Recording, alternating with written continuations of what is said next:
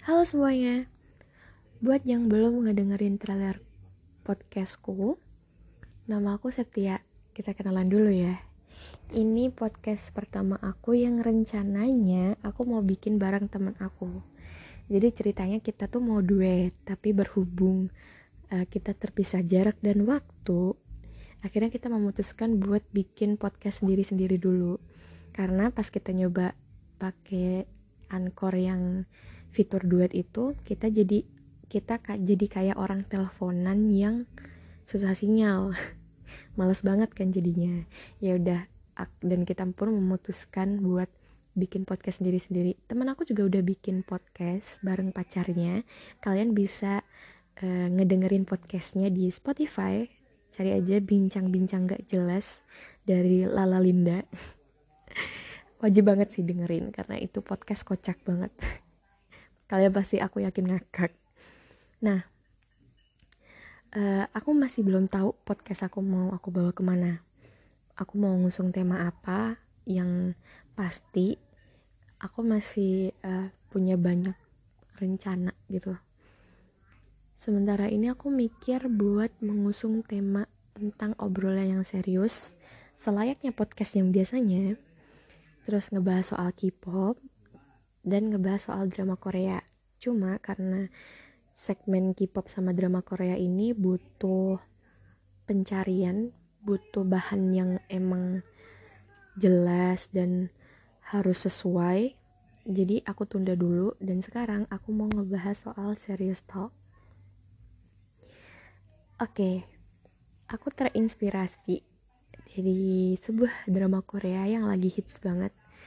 Aku abis nonton drama itu sih judulnya A World of Married Couple. Kalian pasti tahu kan yang selingkuh-selingkuh itu loh. Dan apa ya?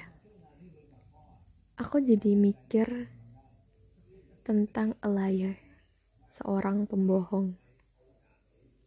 Kalian tahu gak sih yang dokter Jisonunya itu nanyain suaminya mending kamu ngomong jujur sama aku. Aku masih bisa maafin kamu. Tapi jangan sampai kamu bohong.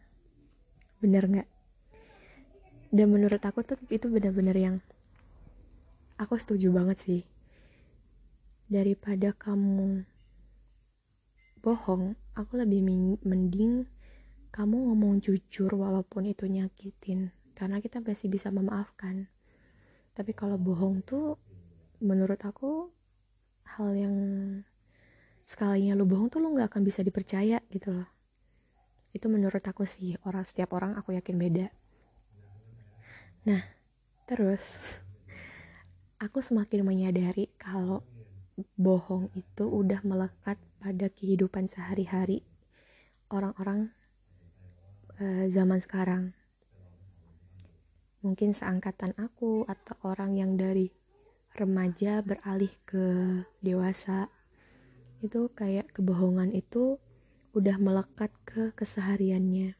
Contoh simpelnya misal kita disuruh nyapu sama ngepel sama orang tua kita. Terus kita nggak melaksanakan dengan baik. Ketika orang tua kita datang terus tahu kita lantai masih kotor mereka nanyain kamu belum nyapu sama ngepel ya? Terus kita jawab enggak kok udah hal simpel itu aja udah kita udah bisa disebut bohong. Bener nggak? Itulah maksud aku. Maksudnya kebohongan-kebohongan tuh secara nggak disadar udah terlatih setiap hari. Oke mungkin nggak setiap hari juga tapi terlatih dengan amat sering. Jadi apa ya zaman sekarang tuh menurut aku sangat-sangat mudah orang ngomong bohong. Kayak nggak ada hal yang susah gitu loh. Gak ada susahnya untuk berbohong. Padahal di zaman dulu bohong tuh sesuatu hal yang memalukan. Eh tapi nggak tahu sih aku nggak hidup di zaman dulu ya. Aku hidupnya di zaman sekarang. Cuma kan kita ditanamkan dari kecil gitu loh. Kayak kamu jangan sampai bohong kamu jangan jadi orang pembohong. Jadi kan mindset dari kecil tuh jadi pembohong tuh hal yang memalukan hal yang salah tapi ya itu secara nggak sadar tuh bohong tuh udah jadi kegiatan sehari-hari gitu. Itu sih yang aku cemasin. Contoh lain uh, bohong yang oke okay, menurut aku bohong emang kadang ada yang di uh, dibikin karena kita biar nggak berantem sama orang atau biar demi kebaikan orang lain. Benar nggak? Banyak kok yang orang-orang tuh ngasih alasan aku bohong demi kebaikan kamu. Ya bener apa bener aku yakin bener dan nggak salah juga sih. Cuma salahnya ya bohong itu tadi. Kayak gini temen aku punya pacar yang sangat-sangat posesif banget. Amat sangat posesif banget. Setiap dia nongkrong sama kita uh, dia cowok kalau kalian mau tahu pacarnya cewek jelas aja oke. Okay? setiap dia nongkrong sama kita yang ya anak-anak tongkrongannya nggak cuma terdiri dari cowok doang ada aku yang cewek dan temen aku beberapa yang cewek juga dan si ceweknya ini cemburu banget gitu. Terus aku tau lah kalau si temen aku ini bohong sama ceweknya. Aku tanyain dong kamu kenapa sih harus bohong sama cewek kamu? Orang kamu juga ngumpul sama kita kok nggak sama siapa-siapa. Kata dia apa coba? Karena aku nggak mau berantem saya sama pacarku. Sih dia bohong karena dia males berantem sama pacarnya. Tapi apa ya oke okay, it's okay itu bikin kalian gak berantem gitu kan. Tapi ketika pacar kamu tahu aku yakin pacar kamu pun bakal susah percaya lagi sama kamu. Menurut aku kayak gitu sih. Jadi kayak ya se sebenar apa pun alasan kamu buat bohong bohong tuh salah gitu loh. Emang menyelamatkan kamu di momen-momen tertentu. Tapi itu tuh cuma buat jangka pendek. Jangka panjangnya kita nggak akan tahu ujungnya kayak gimana. Contoh kayak yang tadi itu ya kita kan nggak tahu nih. Kalau semisal ceweknya tahu temen aku bohong mungkin ceweknya juga nggak akan percaya lagi kalau dia tahu kalau si cowok tuh bohong. Paham nggak? Jadi kayak justru itu tuh bisa bikin si ceweknya makin posesif lagi sama si cowok. Ujungnya apa? Mungkin putus atau mungkin mereka berantem yang lebih gede kita nggak tahu. Tapi pasti lebih banyak efek negatifnya bohong tuh. Entah sebenar sebenar apa pun alasan kamu buat berbohong menurut aku gitu dan aku juga punya satu cerita yang aku alamin sendiri yang bikin aku benar-benar susah percaya sama orang. Ini buat informasi kalian aja, aku anaknya benar-benar yang bisa percaya sama orang. Kebalikannya gitu kan. Aku sangat mudah percaya sama orang. Kalau kalian cerita A ya aku percaya kalian A. Kalau kalian cerita B, aku percaya kalian B. Sampai pada suatu saat hidupku benar-benar yang uh, jungkir balik. Sangat-sangat kejungkir balik. Ini tuh bukan cuma perkara dia ngomong A ujungnya B tapi dia ngomong A ujungnya Z. Bayangin amat sangat jauh kan? Dan apa ya kocak aja sih ini cerita. Oke aku bakal ceritain. Aku punya temen RP RP role player. Kalau kalian gak tahu silahkan di google sendiri. Jadi aku kan anak K-pop nih. Fandom aku EXO-L kalian EXO-L yang ngedengerin harus follow Instagram aku ya. Buat yang bukan K-pop juga harus follow Instagram aku namanya Setia underscore permata.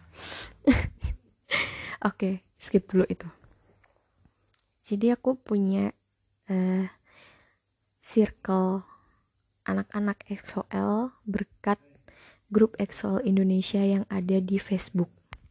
Aku gabung di grupnya sampai pada akhirnya uh, seleksi alam dan kita ngebentuk grup sendiri di luar grup itu. Gitu.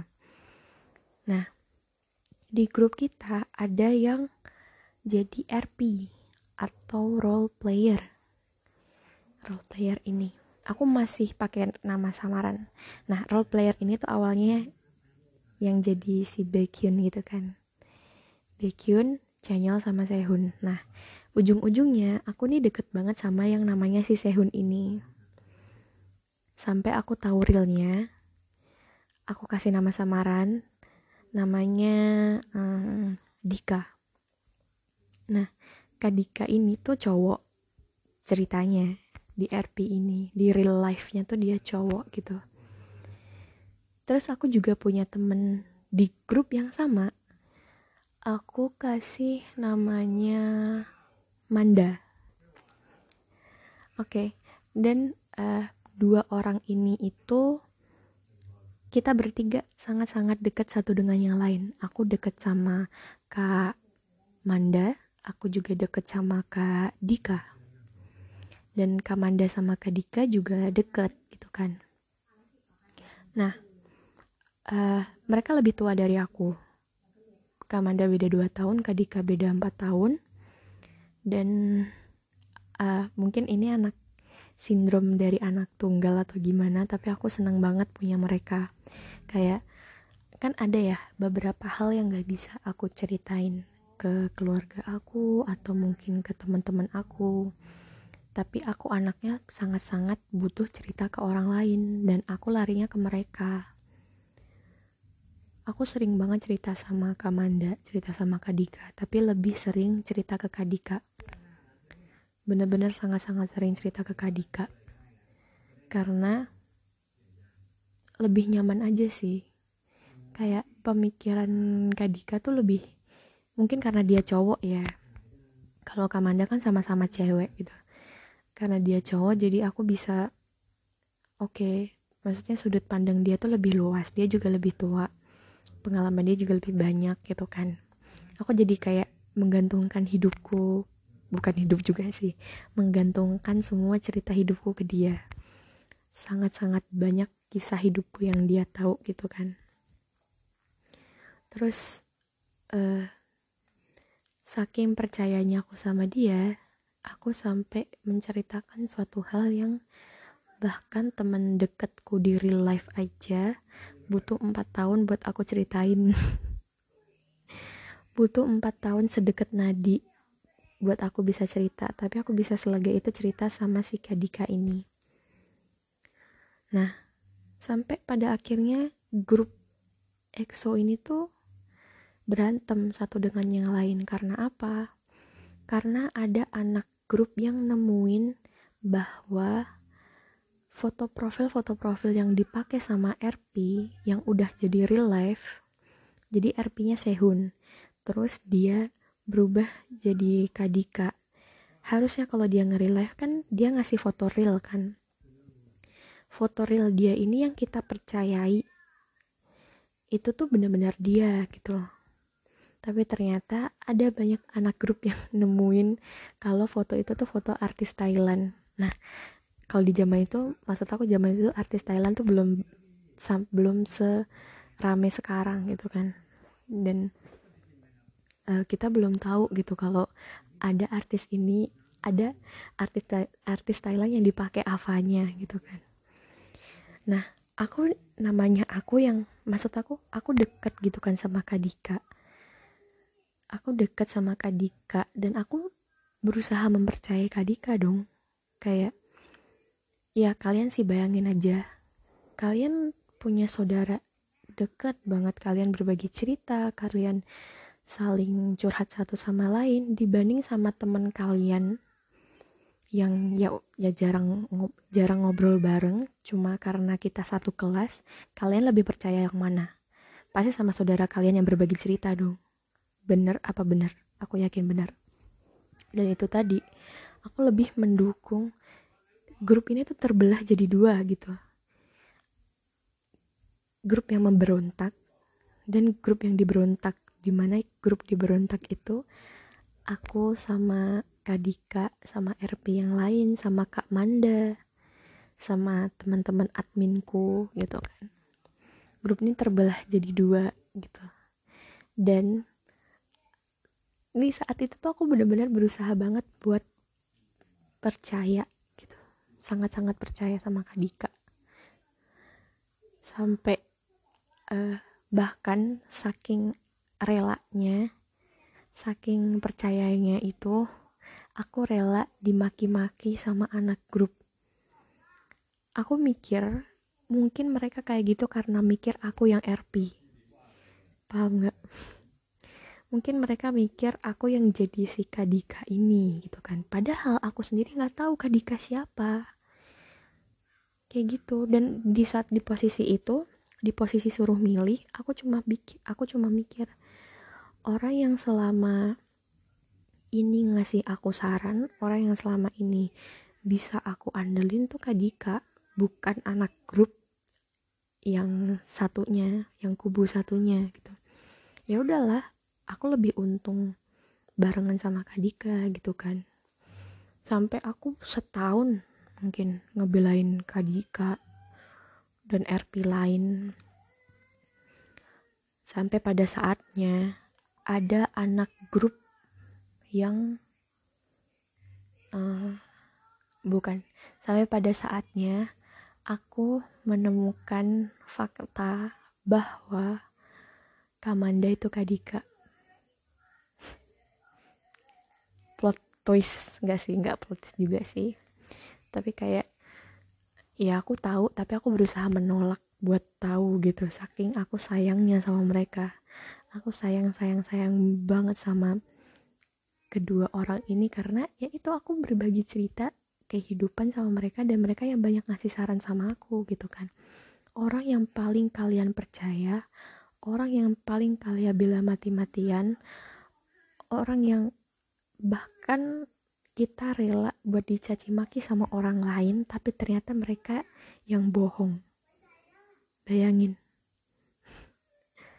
Aku aku bikin Instagram buat si Kadika ini. Nah terus sampai pada suatu saat nomor yang didaftarin di Instagram itu begitu nomor yang aku kasihin ke Kadika begitu Instagramnya aku kasihin ke Kadika nomor yang dipakai di Instagram itu adalah nomor si Kak Manda. Bayangin. Bayangin. Allah tuh masih sebaik itu ngasih tahu aku. Kalau mereka tuh pembohong. Terus sampai sampai akhirnya aku maksa buat salah satu anak grup ngomong sama aku. Aku tahu itu sekutu mereka karena mereka datang di grup tuh barengan gitu kan. Dek, kamu harus ngasih tahu aku, Dek Kamanda tuh Kadika dan Kamanda tuh Kadika kan aku tanya. Dan dia pun ngomong semuanya. Dia ngomong semua ceritanya dia ngomong semua ceritanya. Itu ada di awal Januari 2018 ya Januari 2018 terus ah oke okay, aku masih shock banget kan zaman itu dia minta maaf uh, si anak grup ini minta maaf mati-matian sama aku. Terus aku bilang iya udah nggak apa-apa. Aku masih menghargai kamu karena kamu masih mau cerita sejujurnya sama aku. Karena kamu masih mau ngaku kalau kamu udah bohongin aku udah bohongin anak grup yang lain.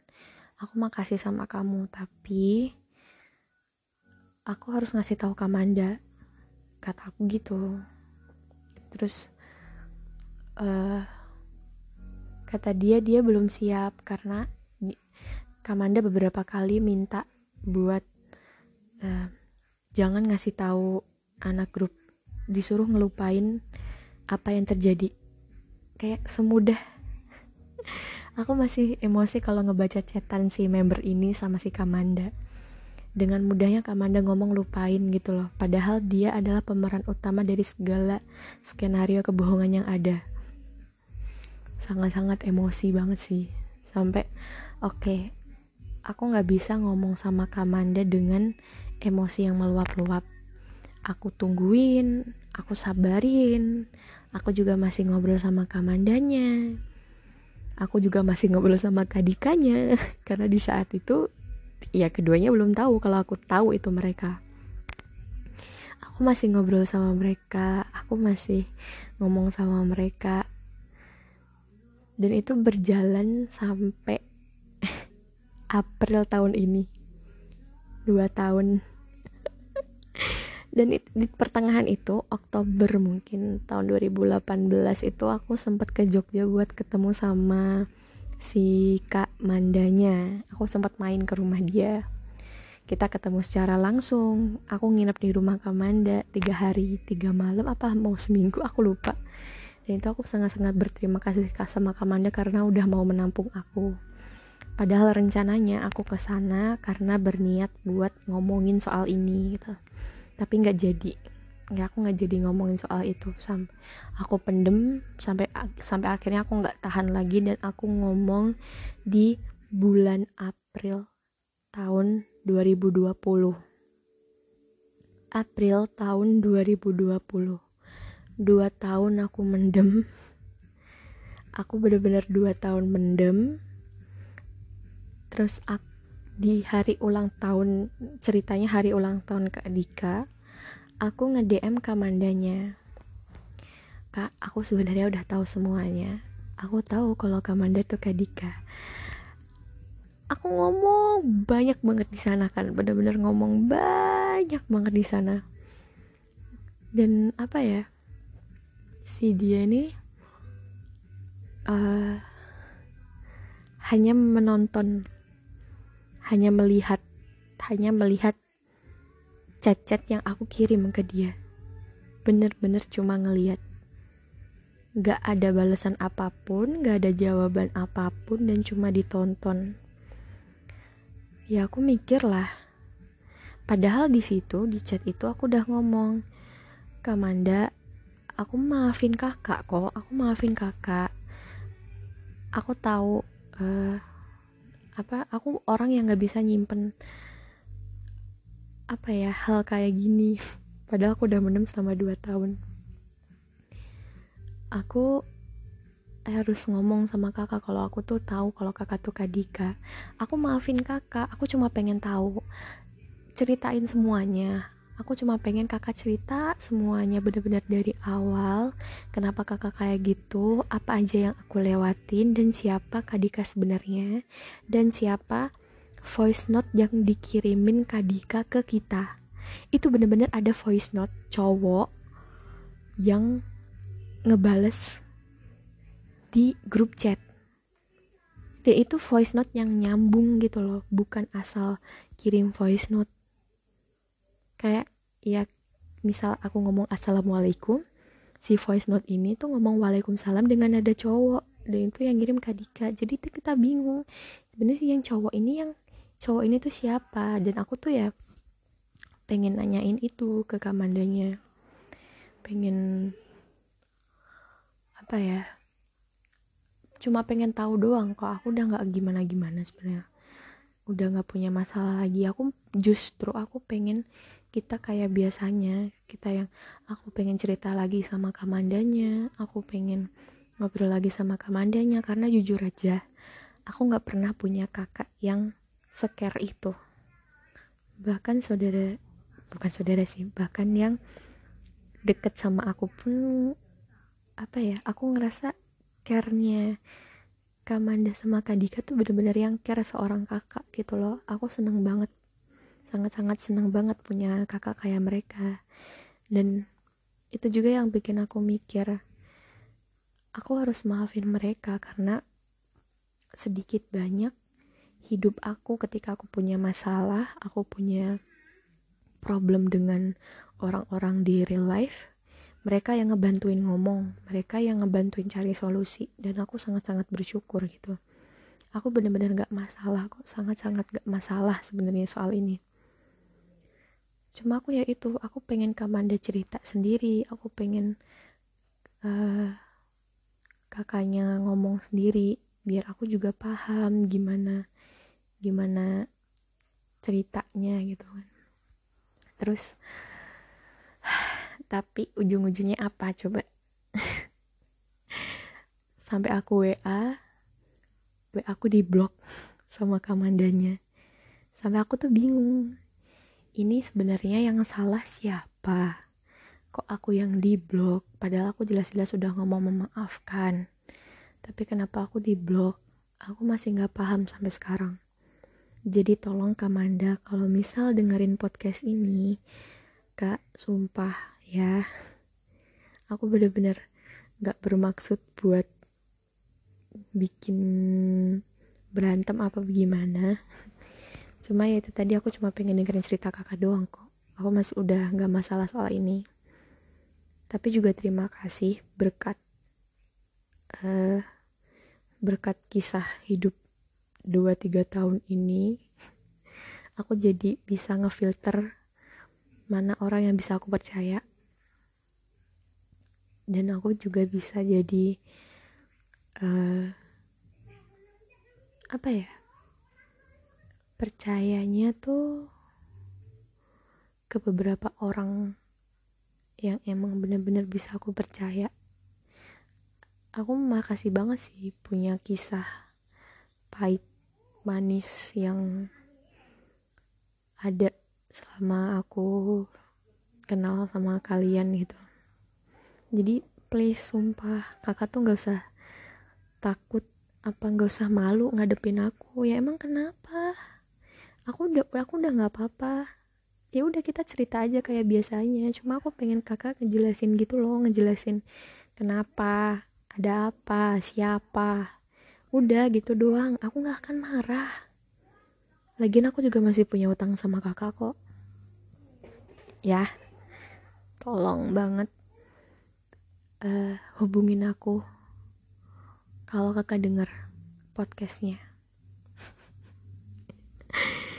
Jadi curhat panjang lebar. Tapi ya intinya itu sih uh, ya bohong tuh udah melekat dalam hidup.